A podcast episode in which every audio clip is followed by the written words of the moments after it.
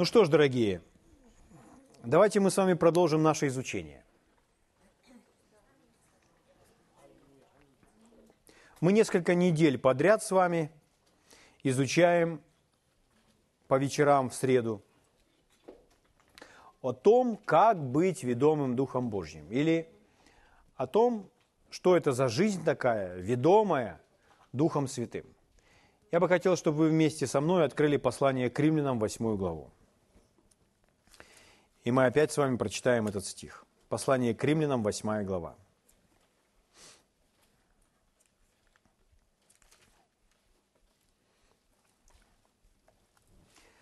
Здесь написано, все водимые Духом Божьим – суть сыны Божьи.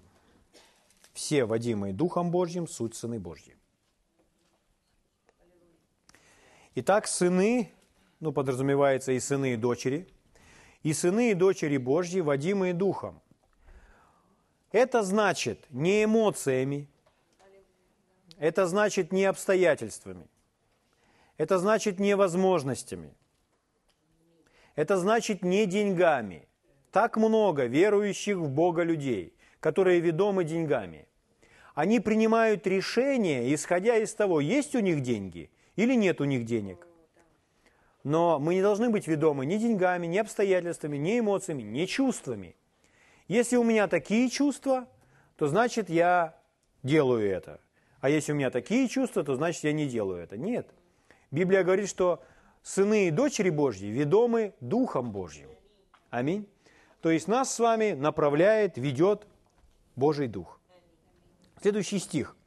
«Потому что мы не приняли духа рабства, чтобы опять жить в страхе». Мы не приняли духа рабства, мы приняли Дух Святой. Дух Святой – это не тот, который делает нас с вами рабами. Мы не приняли духа рабства, чтобы жить в страхе. Когда мы приняли Дух Святой – когда мы с вами уверовали в Бога и стали членами Его семьи, то мы с вами теперь не должны жить в страхе. Нам не нужно жить в страхе, нам не нужно ничего бояться. В Боге нет страха. Аминь. Поэтому мы неведомы также и страхом. Мы неведомы чувствами, эмоциями, обстоятельствами, возможностями. И мы также с вами неведомы страхом. Слава Богу. Потому что мы не приняли духа рабства, чтобы опять жить в страхе, но приняли духа усыновления, которым взываем Ава Отче. Этот дух назван духом усыновления, которым взываем Ава Отче. Этот дух помогает нам ощутить себя так, что мы приняты Богом. То есть мы переживаем, ощущаем себя так, что мы приняты Богом, что мы приняты в Божью семью, что э, нас здесь любят, нас здесь ждут. Где? В Божьем Царстве – это Божий Дух помогает нам с вами так себя ощутить. Мы не говорим о людях, мы не говорим просто о церкви, о собрании верующих. Верующие люди, они несовершенны, они могут делать ошибки. Но мы говорим о нашем приходе непосредственно к самому Богу. Что Дух, Он вкладывает в наше сердце осознание, что мы приняты, что мы желанны. Аллилуйя. Слава Богу. Следующий стих сей самый Дух, этот Дух усыновления, свидетельствует Духу нашему, что мы дети Божьи. Итак, Святой Дух свидетельствует нашему Духу. Не нашим чувствам, не нашему телу, не нашему уму, не нашим эмоциям, не через обстоятельства. Господь, если это ты, то пускай возле моего дома проедет две красные машины подряд. Тогда я буду знать, что мне нужно делать это. Здесь не сказано, что он свидетельствует через обстоятельства. Здесь написано, что этот дух свидетельствует духу нашему. Не телу, не голове, не уму, а духу. Что это значит? Раз Дух Святой свидетельствует нашему духу, значит наш дух может знать то, что, о чем дух ему говорит, что дух в него вкладывает. Иными словами, наш дух, наше сердце может знать то, чего не знает наша голова. Наш дух может знать то, чего не знает наше тело. Тело может еще не знать, что оно здорово, а дух уже знает, что оно здорово. Аминь. Поэтому это знание, это свидетельство приходит непосредственно в наш дух. И мы с вами это изучаем. Поэтому нам очень важно, чтобы наш дух был чуток, чтобы нам э, уметь распознавать, что это есть мое тело, это есть моя душа, а это есть мой дух, Это есть мои мысли, а это действительно свидетельство Святого Духа моему духу. А это есть свидетельство моего духа. Это знание в моем духе, чтобы распознавать все эти вещи. Для этого нужно быть грамотным в этих сферах человеком. И для этого нужно развивать в себе эту духовную чувствительность. Говоря о чувствительности, это подобно тому, когда человек, допустим, долгое время работает руками, он держит лопату или топор, или что бы он ни делал. Когда человек выполняет физическую тяжелую работу, то кожа его рук огрубевает. Вначале он натирает мозоли, потом эти мозоли огрубевают, и его э, из-за огрубелости кожи его рук его руки не такие чувствительные, потому что на них находится слой огрубевшей кожи.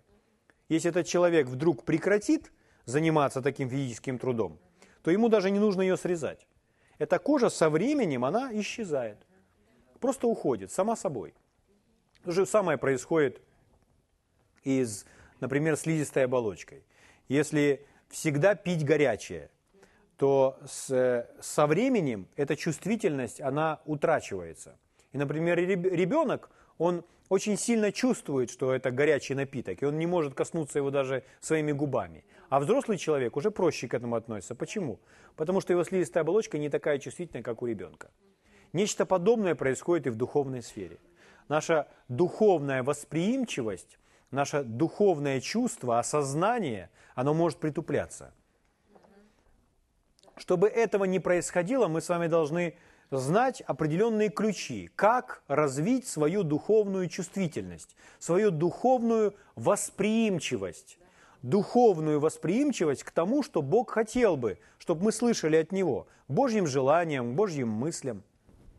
И у нас с вами были определенные пункты. Первое, в чем мы с вами должны быть внимательны. Мы должны быть с вами уступчивыми людьми.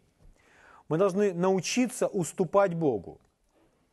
Мы должны быть уступчивы внутри – то есть мы не приходим к Богу со своим планом, чтобы Бог благословил наш план. Мы с вами приходим к Богу, и мы готовы принять от Него любой план, и мы готовы уступить Ему, чтобы было не по нашему, а по Его. Аминь.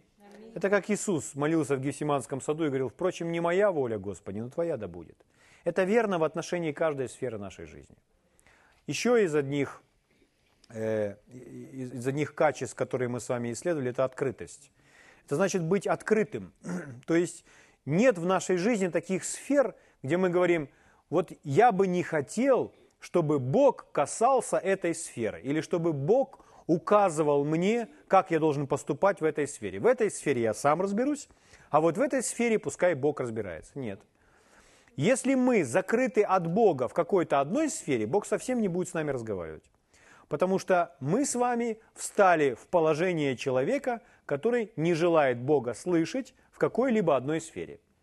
Поэтому мы с вами должны быть открыты для изменений в любой другой сфере. Если Господь говорит, больше так не думай, и указывает нам об определенном мышлении в той или иной сфере, то мы должны быть с ним согласиться. Хорошо, я больше так думать не буду. Например, есть э, такая ловушка для всех нас, и верующих, и неверующих, для всех людей. Это предположение. Предположение – это то, что мы делаем в своем уме. Вы в книжке «Как быть ведомым Духом Божьим» можете найти целый абзац у брата Хейгена на эту тему. В главе «Как тренировать человеческий дух». И он говорит о предположении, что предположение – это то, что человек просто предполагает в своем уме. Например, вы предполагаете, думая что-то о каком-то другом человеке. Вот вы предполагаете, что он обманщик. Или вы предполагаете, что он желает обманывать вас и всех других и так далее. Вы предполагаете, что этот человек непорядочный, что этот человек лжет, что этот человек вор или что-нибудь подобное. Но это предположение, оно порой не имеет под, собой никакого основания, никаких фактов. Предположение – то, что человек предполагает. Ну вот просто кажется человеку, что другой человек непорядочный. Это такое предвзятое мнение. Просто предположение. Мы с вами впадаем в искушение предполагать о чем-то постоянно. Прежде чем мы с кем-то познакомились, мы предполагаем об этом человеке многое. Так вот, предположение всегда на 100% это голос дьявола. Это мысли, возникающие в уме человека, не имеющие никакого основания. Предположение – это не слово знания, это не слово мудрости. Это мысли, возникающие в голове человека, которые не обоснованы ничем. Поэтому нам не нужно предполагать. Чтобы знать человека, нам нужно провести с ним время. Человек обязательно должен быть нам нужно иметь с ним тесное общение, нам нужно увидеть этого человека, и после этого мы с вами можем делать какие-то определенные выводы. Вы знаете, сколько произошло различных раздоров в христианском мире из-за того, что одни предполагают от других то, что на самом деле не является. И в результате люди относятся к друг другу плохо, потому что они предполагают. А если еще двое предполож... предполагающие поговорили с друг с другом, так рождаются всевозможные сплетни, то здесь может нарисоваться такая картина. Поэтому в чем суть? А не нужно ничего предполагать. Не нужно ничего предполагать. Нужно строить свою убежденность на том, что мы с вами точно знаем. Поэтому мы можем точно знать о Боге многие вещи, берем из Писаний. А если мы не общались с этим человеком, Зачем нам предполагать? Зачем нам брать на себя такую ответственность? Зачем нам не спать ночью, чтобы думать о том, что является пустым просто, не имеющее под собой никакого основания? Нам не сказано сидеть, думать о ком-то там, чтобы вычислить, какой же этот человек. Нам сказано искать Бога. Нам сказано помышлять о горнем. Правда? Слава Богу. И еще различные вещи, которые помогают нам с вами развить нашу духовную чувствительность. Так, уступчивость, открытость, и мы говорили еще о некоторых вещах. Э, давайте я сегодня к вам еще кое-что добавлю к вашему списку, и мы с вами поговорим о том, что в Библии называется мир Божий. Откройте вместе со мной послание к Колоссянам. Третья глава. Я начну читать вам с 14 стиха. Послание к Колоссянам, 3 глава, с 14 стиха. Здесь написано, более же всего облекитесь в любовь. Более же всего облекитесь в любовь, которая есть совокупность совершенства. Ну, на этот стих можно уже до конца служения так и проповедовать. Но мы с вами прочитаем следующий стих. «И да владычествует в сердцах ваших мир Божий». Итак, смотрите, в наших сердцах да владычествует мир Божий, говорит Павел, говорит Святой Дух через Павла. Да владычествует в сердцах ваших, ваших мир Божий – к которому вы и призваны в одном теле, и будьте дружелюбны. Слава Богу. Мир Божий. Мир, который от Бога, должен владычествовать в наших сердцах. Когда речь идет о сердце, то мы понимаем, что речь идет о том, что внутри. Аминь. Я прочитаю вам другой перевод, расширенный перевод этого стиха. Здесь очень ярко высветлены определенные утверждения. Вот так звучит этот перевод. Пусть мир, который от Христа, управляет, действует как судья или рефери, арбитр постоянно. Пусть мир, который от Христа, управляет, правит, действует как судья постоянно. В ваших сердцах, разрешая и урегулируя окончательно все вопросы. Итак, пусть мир, который в ваших сердцах, он управляет как судья. Как судья, как рефери, который там на поле во время спортивной игры, как судья. Управляет всем, управляет всем процессом. Вот очень важно. Разрешая и урегулируя окончательно, то есть завершая, заканчивая все вопросы. Дальше написано, которые возникают в вашем сознании. Которые возникают в вашем сознании или уме. Итак, мир Божий, как судья, должен урегулировать все вопросы, разрешить все вопросы, которые возникают в нашем уме, в нашем сознании. Это речь идет о том, что мы с вами о чем-то думаем. Когда мы с вами не знаем, правильно мы думаем или неправильно мы думаем. Когда мы с вами не знаем, что нам делать. И мы находимся с вами в состоянии вопроса. То есть у нас есть вопрос, мы не знаем, как поступить. И вот он здесь нам дает подсказку. А пускай этими всеми вопросами занимается Божий мир, как судья. Если на поле, когда играют, допустим, две футбольные команды или любые другие команды, между двумя командами, между которыми идет борьба, возникает какой-либо спор, возникает какое-либо недоразумение, то команды сами не решают, кто прав, потому что каждый будет отстаивать свою правоту. Для этого существует там арбитр, судья, рефери, который, у него форма даже отличается. Вот как он скажет, так и будет. Поэтому здесь используется подобная иллюстрация. И здесь говорится о том, что мир, он урегулирует, разрешает все вопросы. Мир, который в вашем сердце, это судья, который разрешает все вопросы, которые возникают у вас в уме или в сознании. Поэтому мир должен править, мир должен управлять. Вот о чем он заговорил. Слава Богу, хороший вопрос он поднял.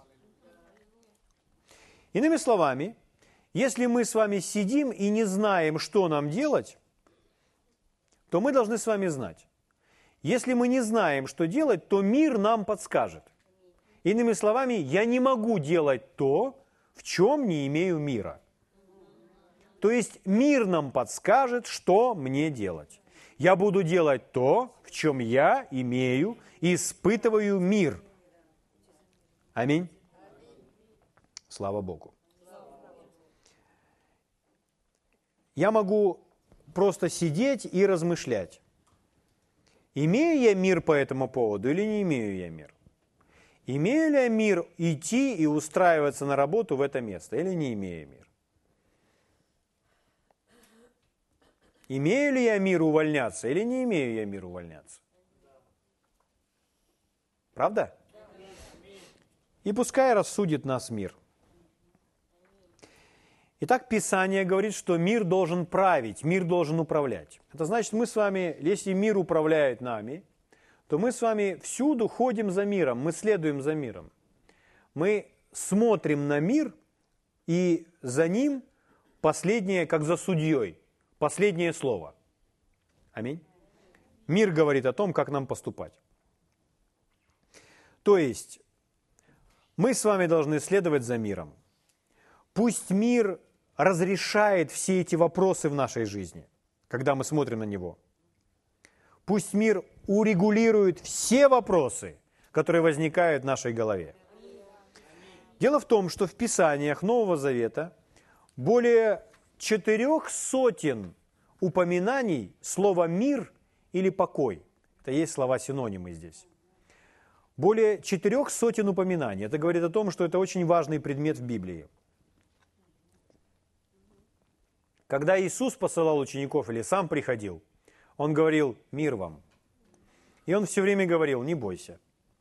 То есть, желая сохранить своих учеников, своих последователей в мире – то есть мир должен править, мир должен управлять. Мы должны следовать за миром. Давайте мы с вами прочитаем о чем говорил Иисус. Откройте вместе со мной Евангелие от Иоанна.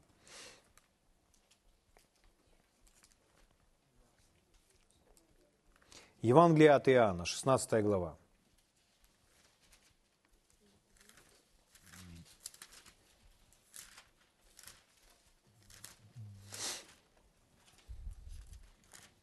Евангелие от Иоанна, 16 глава.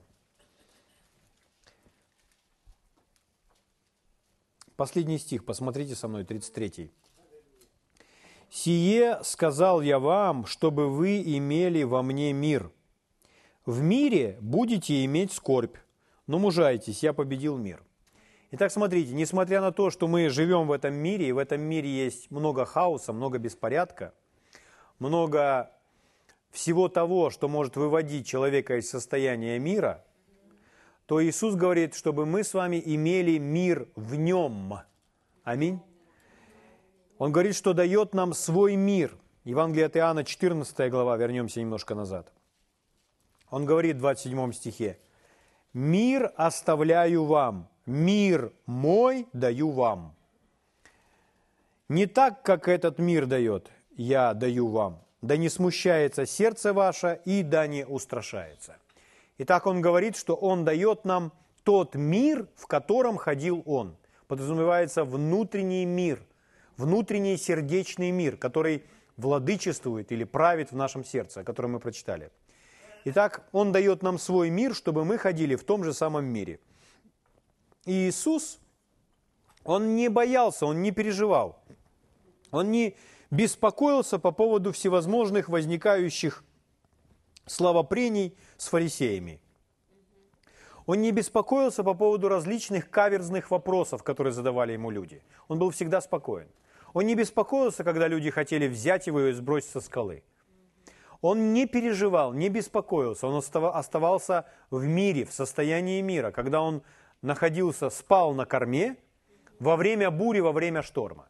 Благодаря Божьему миру можно посреди бури, посреди шторма спать спокойно, спать как дитя. Слава Богу. Это тот же самый мир, в котором ходил Иисус, дан нам. Иисус желает, чтобы мы с вами ходили в том же самом мире. Поэтому Павел и пишет, пускай в ваших сердцах правит мир. Если мир в вашем сердце, вы на правильном пути. Если вы потеряли мир, вы сошли с Божьей дороги судья уже вас не ведет, который, который есть мир. То есть мир уже больше не правит. Вы уже больше не следуете за миром. Вы уже больше не послушны миру в своем сердце. Поэтому мы должны быть с вами в состоянии мира постоянно. Библия говорит, уверовавший входит в покой. А нам сказано, что праведный верою жив будет. Это значит, что мы с вами живем верой постоянно. Каждый миг, каждый час нашей жизни в вере. Если мы с вами в вере, то значит мы можем прожить всю свою жизнь в покое. 24 часа в сутки в покое. 24 часа в сутки нет никакого ни беспокойства, ни волнения, ни страха, ни разочарования, ни раздражения, ни уныния, но мир Божий. Однажды Господь Иисус сказал одному преподобному брату по имени Кейт Мур, он сказал ему, если ты испытываешь разочарование, значит ты не уверен. Потому что уверовавший входит в покой. Разочарование – это отсутствие мира.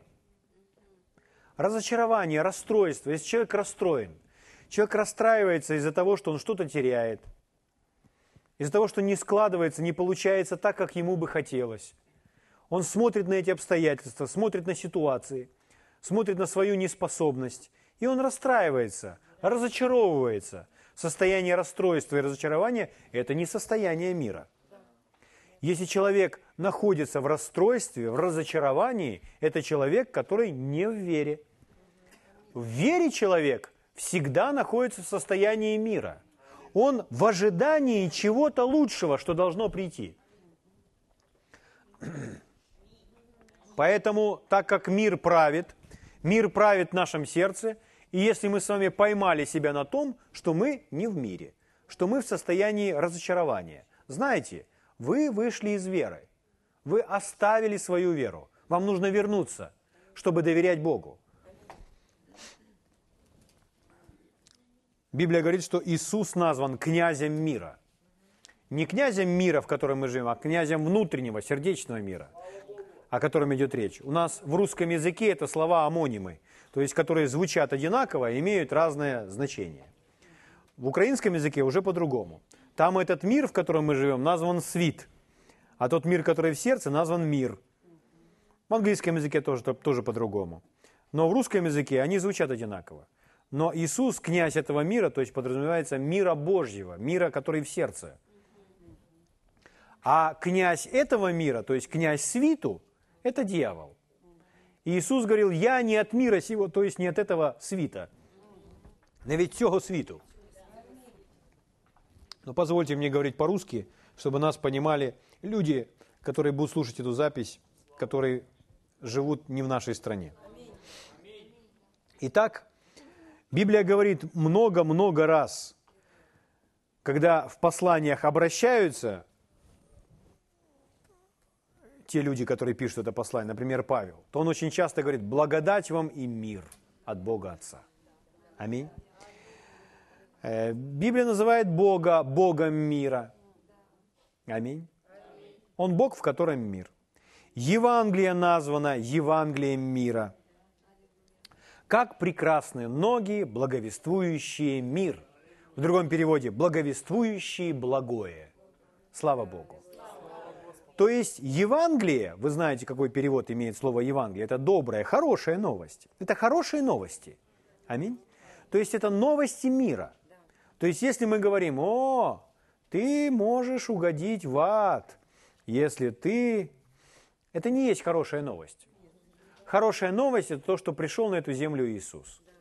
Пошел на тот крест, пролил свою драгоценную кровь. И если мы уверуем в Иисуса, то мы избавимся от ада.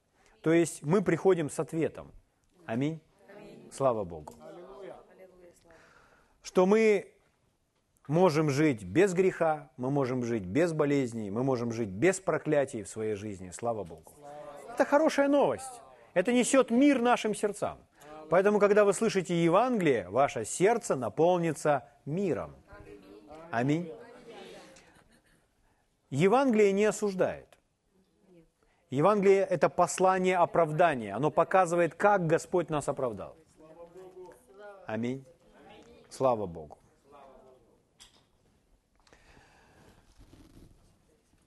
Давайте мы с вами посмотрим несколько мест Писания, которые говорят об этом, и еще больше утвердимся о том, чтобы Господь хотел, чтобы мы 24 часа в сутки жили в мире Божьем. Постоянно в мире Божьем. Постоянно. Мир и покой. Книга пророка Исаии, 55 глава. Вы с целью экономии времени не открывайте, а просто внимательно меня слушайте, а я буду читать эти места Писания. Итак, ну вы помечайте для себя. Исаия 55, 12.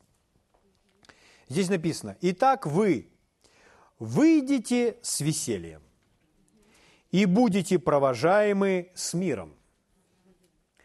Когда мы пойдем, мы выйдем с весельем, с радостью, и будем провожаемы миром. То есть мир вместе с нами. Мир сопутствует нам. Слава Богу. Вот так вот, когда мы с вами ходим с Богом. Второе послание к Тимофею, вторая глава, 22 стих. 2 Тимофею 2, 22.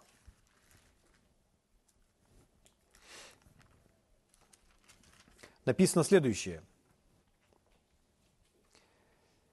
«Юношеских похотей убегай, а держись правды, веры, любви, мира, со всеми призывающими Господа от чистого сердца». Будь там, где есть люди, которые призывают Господа от чистого сердца, и держись, и во всем том списке держись мира. Это если мы за кем-то идем, то мы ухватились за этот мир и держимся его, и следуем за ним. Аминь. Слава Богу. Послание к евреям, 12 глава. Послание к евреям, 12 глава. Прочитаю вам 14 стих. «Старайтесь иметь мир со всеми и святость, без которой никто не увидит Господа. Итак, старайтесь иметь мир со всеми». Опять речь идет о мире, который должен быть у нас в любом нашем диалоге. Аминь. Первая Петра, третья глава. Первое послание Петра, третья глава.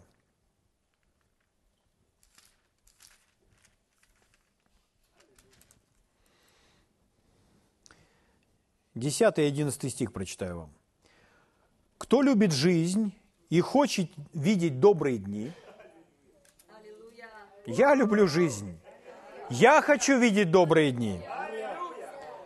Тот, удерживая язык свой от зла и уста свои от лукавых речей, уклоняйся от зла и делай добро. И дальше. Ищи мира. И продолжение. И стремись к нему. Итак, ищи мира.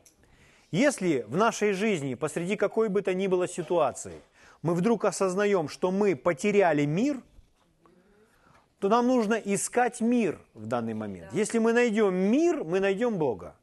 Если мы найдем мир, мы найдем Божий план. Если мы найдем мир, мы найдем Божий путь, Божью дорогу, по которой нам с вами идти. Поэтому сказано, ищи мира и стремись к нему. Потому что нам сказано, что мир Божий должен править в нашем сердце и разрешать, урегулировать все вопросы, возникающие в нашем уме. Слава Богу. Так мы с вами можем разобраться с любой мыслью, от Бога ли она или не от Бога. Все, что возникает в нашем уме, в нашей голове. Послание Иакова, 3 глава, 17 стих. Но мудрость, сходящая свыше, во-первых, чиста, потом мирна, скромна, послушлива, полна милосердия и добрых плодов, беспристрастна и нелицемерна. Итак, мудрость, сходящая свыше, и вот ее характеристика, она мирна. Знаете что, друзья мои? Когда мы с вами следуем за миром, у нас с вами есть доступ к Божьей мудрости. Человек, не находящийся в мире, он не может быть мудрым от Бога. Для него будет закрыта Божья мудрость, потому что Божья мудрость может прийти только к тому человеку, кто находится в мире – в состоянии мира можно слышать от Бога. Слава Богу. Когда мы в мире, то мы не испытываем с вами ни расстройства, ни разочарования, а мы с вами веселы. Я думаю, мы с вами успеем прочитать еще одно место. Послание к римлянам, 8 глава. Послание к римлянам, 8 глава он говорит следующее. С пятого стиха читаю вам. «Живущие по плоти о плотском помышляют, а живущие по духу о духовном». Мы с вами говорили, что мир, он должен править в нашем сердце, как он написал нам послание к Колоссянам, урегулируя и разрешая все вопросы, которые возникают в нашем сознании или в нашем уме. Поэтому мысли, которые возникают, мы эти мысли можем с вами судить с помощью мира. Если мысли, возникающие в нашей голове, лишают нас мира, значит это те мысли, которыми не нужно думать нам в жизни. Если же это те мысли, которые не лишают нас мира, а наоборот, приводят нас к миру, то это те мысли, которыми Бог хотел бы, чтобы мы думали. Но мы мысли судим миром своим сердце. И вот здесь написано, еще раз, живущие по плоти о плотском помышляют. Итак, можно помышлять о плотском, и думает о плотском тот, кто живет по плоти, а живущие по духу о духовном. человек думает о духовном, и это есть жизнь по духу. Есть мысли плотские, нечестивые. Не, это не значит э, не думать о каких-либо материальных или бытовых вещах. Нет, речь идет не об этом. Речь идет о том, когда человек исполняет похоти плоти, думает о безбожных вещах. Смотрите следующий стих. «Помышления плотские – суть смерть». Когда человек думает этими плотскими помышлениями, то эти плотские помышления приносят в его жизнь смерть. А помышления духовные – жизнь и мир. Когда человек думает мыслями Божьими, то эти мысли приносят в его жизнь жизнь и мир. Когда человек думает правильно, он переживает мир. Когда человек думает неправильно, когда он думает мыслями смерти, он мира не переживает. Смерть работает в нем.